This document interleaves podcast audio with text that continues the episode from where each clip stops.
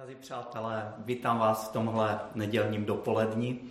Eh, vás, kteří nás sledujete na streamu a eh, dneska se budeme zamýšlet nad eh, zajímavým tématem, věřím. Tak, Amerika má nového prezidenta. Možná. My máme nového ministra zdravotnictví. Určitě. Počet nakažených u nás příliš neroste, díky Bohu ale vyhráno není, je nám řečeno. Za to nám vrátili fotbal a hokej. Super. Ale potřebujeme být trpěliví, zůstat trpěliví. A já si myslím, že to souvisí s tím naším tématem, kterým je zamyšlení nad pojmem svatost, svatý. A také nad tím, jak se tento koncept týká nás, lidí v 21. století, ať už jsme křesťané, nebo věříme jinému náboženství, anebo jsme ateisté. Slovo svatý není příliš používaným nebo běžně používaným slovem v běžné mluvě a dovolím si tvrdit, že koncept svatosti je většině z nás naprosto nesrozumitelný. Je vzdálený, je ztracený, je cizí. A já bych chtěl to zamyšlení rozdělit do tří takových částí. V té první bych se rád zamyslel nad tím, jaký je, jak rozumíme dneska tomu slovu. Jak eh, v běžném použití rozumíme tomu slovu svatost. Eh, v druhé části bych se podíval na to, v jakém významu to slovo používá Bible. A v třetí části eh, bych se zamyslel nad tím, co to pro nás znamená. Tak nejprve v jakém významu se to slovo svatý, svatost používá dnes. Název tady tohle, tohodle um, dopoledne je Nejsem svatoušek, ale mohu být svatý, nebo měl bych. A tak začnu tím slovem svatoušek. Já si myslím, že v, eh, s ním se spíše setkáme v běžné mluvě a používá se často v hanlivém až posměšném významu. Když jsem si našel definici, tak uh, jsem se dočetl tohle. Svatoušek je pojmenování takového člověka, který se tváří jako ctnostná a vrcholně čestná osoba pevných morálních zásad. V soukromí se však často chová přesně opačným způsobem. A navíc svatoušek navíc často kritizuje ostatní lidi a využívá vy, pardon, vyžívá se ve zdůrazňování jejich nedostatků a prohřešků, zvláště pokud je může srovnávat sám se sebou a svou bezchybností a zdánlivě ctnostným způsobem života. Tohle jsem se dočetl na serveru Kdo je to. Takže svatoušek je někdo, kým nechceš být, že jo? Však jsem taky v titulu tohoto zamyšlení to u sebe odmítl. Nejsem svatoušek. Ne, opravdu nejsem. Problém je v tom, že pokud bych jim byl, tak to o sobě nebudu vědět. Takže se musím poopravit. Nechci být svatoušek. Svatoušek nevidí tu disproporci mezi svým soukromým a veřejným životem. Je slepý k vlastním chybám a žije v iluzi své neexistující dokonalosti. Svatouškovství nemá nic společného s vírou. Zběžné pozorování naší politické, nejenom naší politické scény, a zběžné pozorování vůbec jako lidí kolem nás odhalí, že svatouškovství se daří v tomhle století poměrně dobře. Ale když zůstanu sám u sebe, musím poctivě přiznat, že i když nechci, občas se mi stane, že, se na, že mám na druhého člověka přísnější měřítka než sám na sebe. A nebo že se srovnávám s druhými, což někdy vede k mé nadřazenosti a jindy naopak k pocitu mé, méněcenosti. To souvisí s tím, že, jak uvidíme dále, v jistém slova smyslu nejsem svatý. Tak a jak, co to teda znamená? Jak rozumíme pojmu svatý? A opět eh, vzal jsem si na pomoc internet a tam mi, když jsem se zeptal, co je to svatý, tak mi vyskočilo samozřejmě v první řadě Wikipedie, která říká, svatý je člověk, který žil tak, že si jsou věřící jisti, že po smrti dosáhl spásy. Zajímavá, zajímavá definice. A opravdu mám za to, že tohle je asi nejčastější způsob, jak tomu slovu svatý je dneska rozuměno, pokud je to slovo spojeno s označením osoby. Všimněme si, že ta definice používá minulý čas. Svatý je člověk, který žil určitým způsobem. Což znamená, že se to až na úplné výjimky netýká žijících osob. To znamená, že se to netýká například mě nebo kohokoliv z vás. Podle téhle definice. A tak běžně eh, se to slovo používá například u jména, jako je svatý Václav, svatá Maria, svatý Petr a za chvíli přijede samozřejmě svatý Martin na bílém koni. Byli, anebo to jsou, a, a to je ta výjimka, že například se říká jeho svatost Dalaj Lama, že? Jsou to, nebo byli to lidé, či jsou, kteří dosáhli mimořádné morální dokonalosti, žili mimořádně ctnostným životem, životem obětí a, a tak dál, takže příslušníci jejich skupiny, ke které patřili, jejich často náboženství, získali jistotu určitým způsobem, že tohoto člověka musí Bůh k sobě přijmout, protože když ne jeho, tak koho potom? Pozor, já neříkám, že tahle definice slova svatý ve Wikipedii je správná. Ani neříkám, že ji věřím.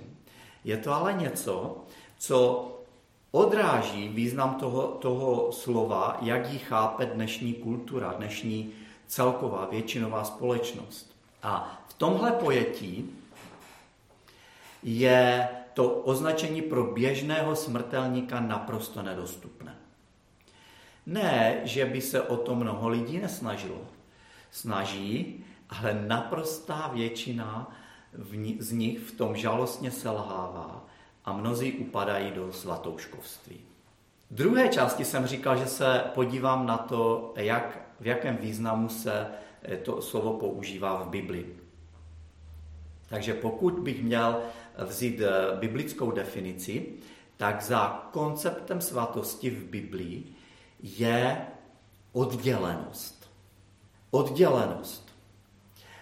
Bible mluví především o boží svatosti. Primárně mluví o boží svatosti. Ve smyslu toho, že Bůh sám je oddělený od všeho ostatního, včetně lidí, a to ve dvou významech nebo smyslech.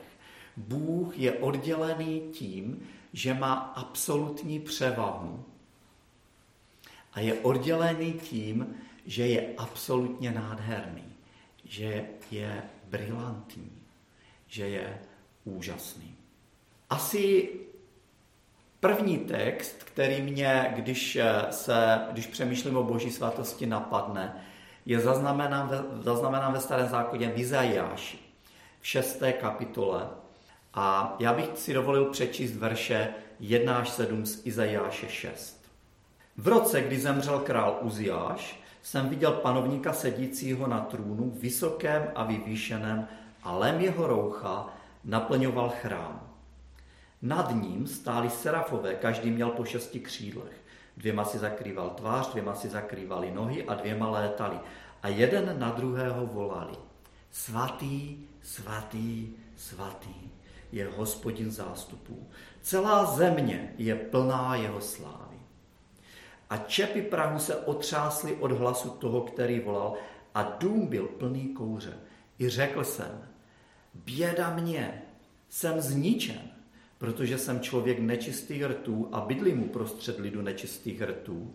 A mé oči viděli krále, hospodina zástupů. V tom ke mně přilétl jeden z těch serafů a, a v ruce měl žhavý úhel, který vzal kleštěmi z oltáře. Dotkl jsem jich úst a řekl, hle, tento úhel se dotkl tvých rtů, tvá vina je odvrácena a tvůj hřích je usmířen. Potom jsem uslyšel hlas panovníka, jak říká, koho pošlu a kdo nám půjde? Řekl jsem, zde jsem, pošli mě. Izajáš se v tomhle výjevu setkává ve vidění s panovníkem hospodinem, s Bohem celého vesmíru. A to, jakým způsob, jakým ho popisuje bytost, která se nachází v jeho přítomnosti, což byl anděl, v tomto případě seraf, tak je, že říká, on je svatý, svatý, svatý. Proč třikrát svatý? Hebrejština má způsob, jak vyjadřuje stupňování nebo nejvyšší stupeň něčeho tím, že tu danou věc, tu danou vlastnost opakuje. Takže například náš biblický překlad v určitou pasáž překládá jako nejryzejší zlato, ale v hebrejském originále je zapsáno zlato, zlato. A podobně, když je někdo nejmoudřejší ze všech, nad všechny ostatní, tak hebrejština to vyjádří moudrý, moudrý. Ale nikde celém starém zákoně se daná vlastnost neopakuje třikrát. Vždycky jenom dvakrát. To znamená, že boží svatost je naprosto výjimečná, vymykající se veškerým měřítkům, převyšující a zastínující všecko ostatní. Andělé jsou naprosto ochromení a fascinováni boží svatostí, takže neustále volají svatý, svatý, svatý. Celá země je plná jeho slávy. A slouží mu ne proto, co z toho mají, ale čistě proto, kým Bůh je. Takže boží svatost ukazuje na jeho absolutní morální čistotu a zároveň na absolutní morální vzdálenost mezi ním a mezi člověkem. Dovolte mi nedokonalou, ale věřím, že pomocnou ilustraci. Mám za to, že je pomocné přemýšlet o Bohu jako o slunci. Častokrát je dokonce i v Biblii Bůh oznamen, eh, označován jako, že je světlo. Slunce je tak jasné a tak mocné a ta jeho energie zaplavuje celý solární systém, že, že proniká všechno. A ale to slunce samo o sobě je zároveň nebezpečné. Nemůže se, nemůžeme se mu příliš přiblížit, aniž bychom došli k úhoně. Dokonce i tady, na planetě, kde ty podmínky jsou uspůsobeny k životu, se musíme chránit před tím sluncem. Nemůžeme se například dlouho dívat přímo do slunce, aniž bychom eh, oslepli. A já si myslím, že to ukazuje na to, že podobně je to i s Bohem. On je světlo a přijít k němu příliš blízko je v určitém smyslu nebezpečné. A my to vidíme stále znovu a znovu v různých pasážích písma, kdy lidé měli strach, když se k němu dostali blíže. To je naprosto typická reakce každého v Bibli popisovaná. Kdo se potkal s určitým projevem boží svatosti, kdo byl více vystaven té záři. Izajáš například se živil svými ústy. Byl to prorok v orálně orientované společnosti. Jeho ústa byla mimořádná. On byl skvělý v tom, jak mluvil. Ale v boží přítomnosti všimněte si jeho pocitů, která, které vyjádřil, re, respektive reality, která eh, je za těmito pocity. Říká, jsem člověk nečistých vertů. Dokonce i v tom nejlepším, co říkám, je to smícháno s eh, mojí ambicí a s mojí píchou a s, mojí, s, mo, s mými překroucenými hodnotami, a A, a to byl pokládán za skvělého v tom. On prostě viděl realitu. Viděl tu absolutní boží nadřazenost a viděl vlastní nedostatečnost, která se mimochodem jmenuje hřích.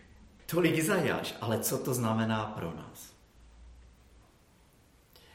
Co to znamená pro nás tenhle konc, biblický koncept svatosti, jakožto oddělenosti? Čtenáři Nového zákona vědí, a určitě to nepřehlédli, že adresáti většiny novozákonních listů, což jsou jinými slovy, jinými slovy epištoly, ale není to nic jiného než dopisy, tak jsou nazýváni svatými.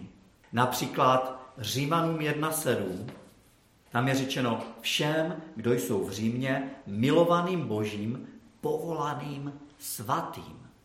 Nebo první Petrův, druhá kapitola, druhý verš.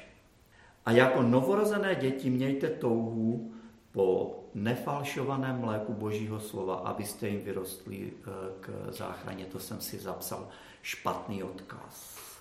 Špatný odkaz. Devátý verš. Vy však jste rod vyvolený, královské kněžstvo, národ svatý lid určený k božímu vlastnictví. Vy jste svatí, říká Petr. Takže závěr toho všeho je, že nový zákon označuje svatými všechny věřící v Krista.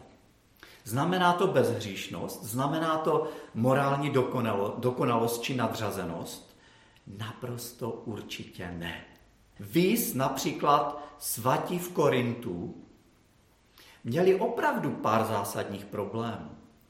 Byli mezi sebou rozhádaní například, soupeřící, nadýmající se jeden na druhého, měli problémy s píchou, měli problémy se srovnáváním se, někteří byli nadutí, někteří mezi sebou vedli soudní procesy a někteří měli problémy se sexuálními prohřešky, poklesky a tak dále. Jak mohou být takovýhle věřící nazváni svatými? Jak se mohou takoví lidé ukázat před svatým Bohem a nebýt zničeni? Izajáš v okamžiku, kdy si uvědomil svoji uh, nečistotu, v okamžiku, kdy vyznal, jsem člověk nečistých rtů, stejně tak jako ostatní kolem mě, nejsem o nic lepší, tak v tom okamžiku se zvedl anděl a přilétá k němu. A přilétá, všimněme si, s ohněm. Nese sebou v kleštích uhlík, žhoucí, žhnoucí uhlík. Všude ve starém zákoně je oheň obrazem božího hněvu, božího soudu. Nikdy ne očištění. Izajáš věděl, že si zaslouží zavržení odsouzení. Že si zaslouží to, aby byl zničen. Aby s ním bylo skoncováno. Velice jasně si to uvědomoval. Ale co se stalo? Představuju si to, že, že prostě jak, jakmile ten anděl se, se blížil k němu, tak Izajáš si myslel, to je fakt konec skončil jsem. Ale stala se jiná věc. On se dotkl tím ohněm jeho rtů a řekl, si očištěn. Tvůj hřích je odstraněn. Je očištěn. Jak je to možné? Jak se to mohlo stát? O několik století později Ježíš Kristus, Boží syn, který byl stejně svatý a dokonalý jako jeho otec. Byl poslán na tuhle zemi, stanul před boží svatostí a žádný anděl nepřišel, aby ho zachránil. Protože on na sebe vzal hřích všech lidí. Tvůj i můj i lidí všech věků. A protože na něm v okamžiku jeho smrti spočinul veškerý hřích, tak Bůh ho v tom okamžiku opustil, odvrhl. A nebyl, kdo by ho zachránil. Ale zároveň tak byla uspokojena boží svatá spravedlnost, která nemůže nechat hřích bez, bez trestu. A jsou jenom dvě možnosti, jak mohu já a kdokoliv jiný naložit se svým hříchem.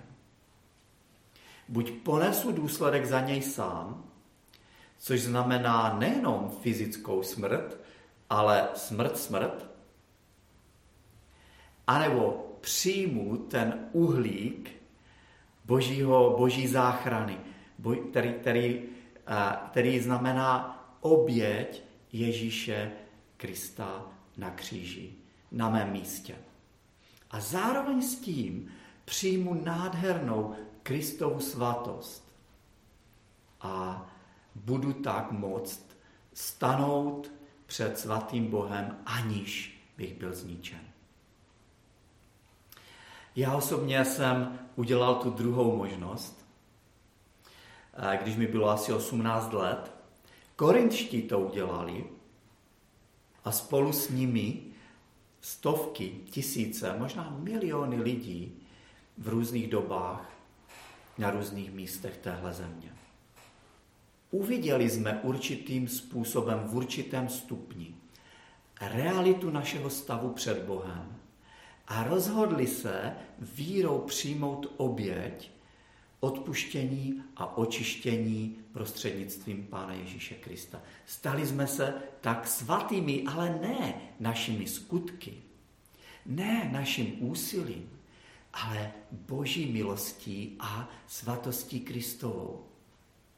Takže Bůh teď, když se na mě podívá, tak nevidí mou nečistotu, ale vidí čistotu a nádheru svého syna. Proto jsem v jeho očích svatý. Proto se nezdráhá mě takhle nazývat. Ale zároveň je to svatost, o kterou jsem se nijak nezasloužil. Je moje jenom díky tomu, že on mi poskytl milost na základě boží milosti. Dovolte mi přečíst dva známé verše z knihy Efeským, druhá kapitola, verše 8 až 10, která o tom mluví. Vždyť, pardon, 8. verš, neboť jsme zachráněni milostí skrze víru. Ta záchrana není z nás, je to boží dár. Není na základě skutků, aby se nikdo nechlúbil. Vždyť jsme jeho dílo stvoření v Kristu Ježíši k dobrým skutkům, které Bůh předem připravil, abychom v nich žili. Jedná se tedy o jakousi pozicionální svatost křesťanů, zajišťující naši zákonnou pozici či postavení před Bohem. Ale stává se mi něco podobného, co se stalo křesťanům v Korintu, že své svatosti někdy velkou čest nedělá. A je to proto, že jsme byli sice zachráněni před důsledkem hříchu, ale nikoliv od přítomnosti hříchu. Naše náchylnost ke zlému, k hříchu, je něco, co nás na téhle pozemské pouti bude neustále provázet. Máme možnost si vybrat to ano, ale reálně nevždy si vybereme to, co je správné. Zdaleka jsme nedosáhli dokonalosti. Proto Bible hovoří o svatosti ještě v jiném, v druhém slova smyslu, než v tom, který jsme před chvílí popsali a který, jsme nazvali, který jsem nazval pozicionální svatost. A přečteme si jednu pasáž za mnohé, která je napsána v prvním Petrově listu, první kapitole, verše 15 a 16. Ale podle toho svatého, který vás povolal, i vy se staňte svatými v celém svém způsobu života. Vždyť je napsáno, buďte svatí, neboť já jsem svatý. Tady mluví o svatosti jako o něčem, co ještě není dokonáno. Mluví o svatosti, a, e, že se teprve stáváme svatými.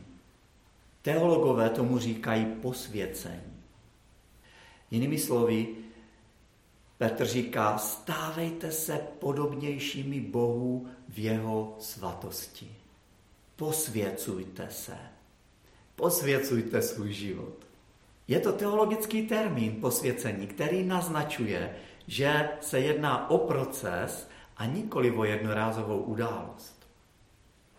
Paul Tripp říká, že věřící v Krista pro ně je posvěcení ten největší nedokončený proces, který v současnosti ve vesmíru probíhá.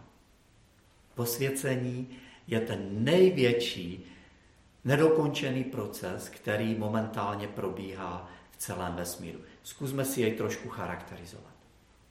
Předně, co je naší motivací k tomu, aby jsme se podobali Kristu nebo Bohu v jeho svatosti? Naší motivací není se více, si více zasloužit Boží přijetí, schromáždit větší díl, náklad dobrých skutků, aby jsme si zasloužili to, že nás Bůh neodmítne, to, že nás nezničí. Chceme se stát svatějšími, ale ne proto, abychom na základě naší snahy něco získali, ale jen a pouze proto, kým Bůh je. Protože když máme Krista, tak máme absolutně všecko. Víc už mít nebudeme. A my chceme být svatí kvůli tomu, kým je Bůh sám, kvůli jeho nádheře, kvůli jeho brilantnosti, kvůli jeho svatosti a kvůli tomu, že nás miluje, že nás zachránil. A když vidím, kým on je, aspoň částečně vidím jeho nádheru, jeho vyvýšenost, jeho absolutní lásku. A když vidím jeho dílo, když vidím to, co pro mě udělal, tak udělám všecko proto, abych se mu zalíbil. Abych se mu ještě více podobal a abych se více podílel na jeho záměrech, které má se mnou i s tímhle světem. Izajáš poté, co zakusil boží přijetí, poté, co byl proměněn, tak i hned v tom samém okamžiku, co říká, běda mě, jsem ztracen, a v tom okamžiku, kdy byl, kdy zakusil to to úžasné očištění, tak říká, pošli mě, já půjdu. A dělá to ne proto, aby si ještě více zasloužil boží přijetí a odpuštění a očištění, ale protože zahlédl to, kým Bůh je. Protože viděl svoji nedostatečnost a zároveň nepochopitelné přijetí a očištění a odpuštění. Takže od toho běda mě, po to tady jsem, pošli mě, neuplynulo mnoho času. Bůh říká, že tady chce konat určité dílo. Jehož součástí je i naše posvěcení. A moje přirozená reakce je, jsem in. Chci s tebou v tom spolupracovat. Udělám všecko, co budu moct jestliže si to přeješ. Opět, ne proto, abych něco získal, ale proto, že jsem byl získán. A že mi bylo dáno všecko a já chci udělat kvůli němu a kvůli tomu, kým on je, to, co se mu líbí. V poslední době se potýkám s problémem netrpělivosti, vytrvalost. Nemám vytrvalost. A nevím jak vy, ale um, věřím, že mnohé z nás, celá ta pandemie a ta opatření a omezení, to je strašně unavující. Nemůžete jít ven, kdy chcete, nemůžete si posedět s přáteli normálním způsobem, nemůžete si zajít do restaurace a tak dále. Je tady spousta toho, co nemůžete a to nás činí netrpělivými. Jednoho dne, jednoho rána jsem přemýšlel o tom, co všecko nemůžu. A taky jsem přemýšlel o tom, co všechno bych chtěl a co všechno bych měl, ale co odkládám, co nedělám. A že se musím prostě vybičovat, eh, musím se zdisciplinovat k tomu, abych to neopomíjel, abych to udělal konečně a neprokrastinoval s těmito věcmi. A při četbě eh, Božího slova jsem si uvědomil jednu věc.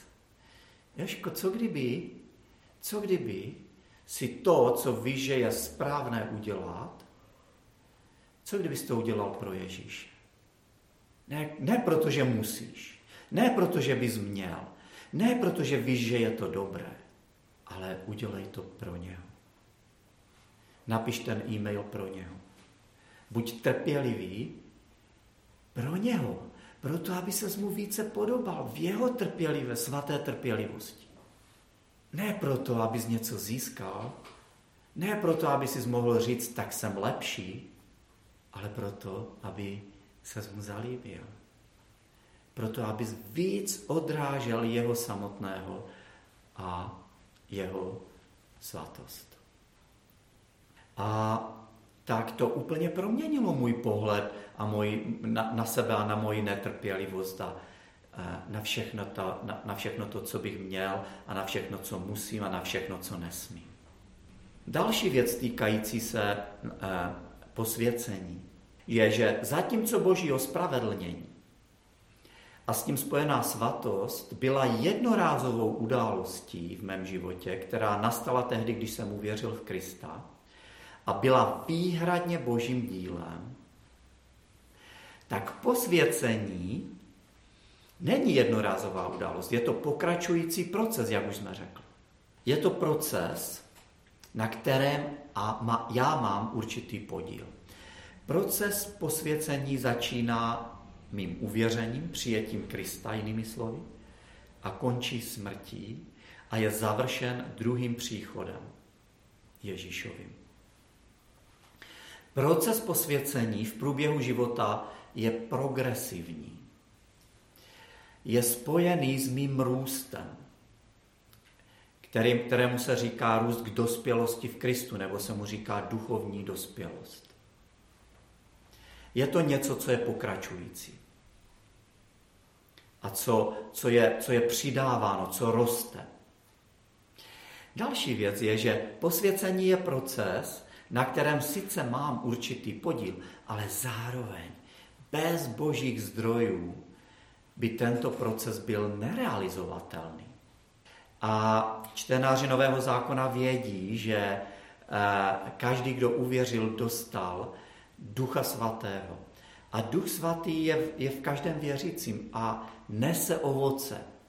A v Galackým 5.22 čteme, jaké je to ovoce Božího ducha v nás, ducha Kristova v nás, ducha svatosti, je to svatý duch v nás. Ovocem Božího ducha je láska, radost, pokoj, trpělivost a tak dále, dobrota, věrnost, tichost, sebeovládání. To je ovoce jeho ducha ve mně. On mě zmocňuje žít tímto způsobem. Není to, že já bych k tomu měl vlastní zdroje. Co je pro mě přirozené? O tom taky mluví Galackým o pár veršů před těmito verši. Pro mě je přirozené žít tělesně. Žít na základě mé hříšné přirozenosti. Je pro mě přirozené vidět chybu a hřích druhého a nevidět svůj vlastní. Je pro mě přirozené obhajovat sám sebe a své jednání, byť bylo i špatné.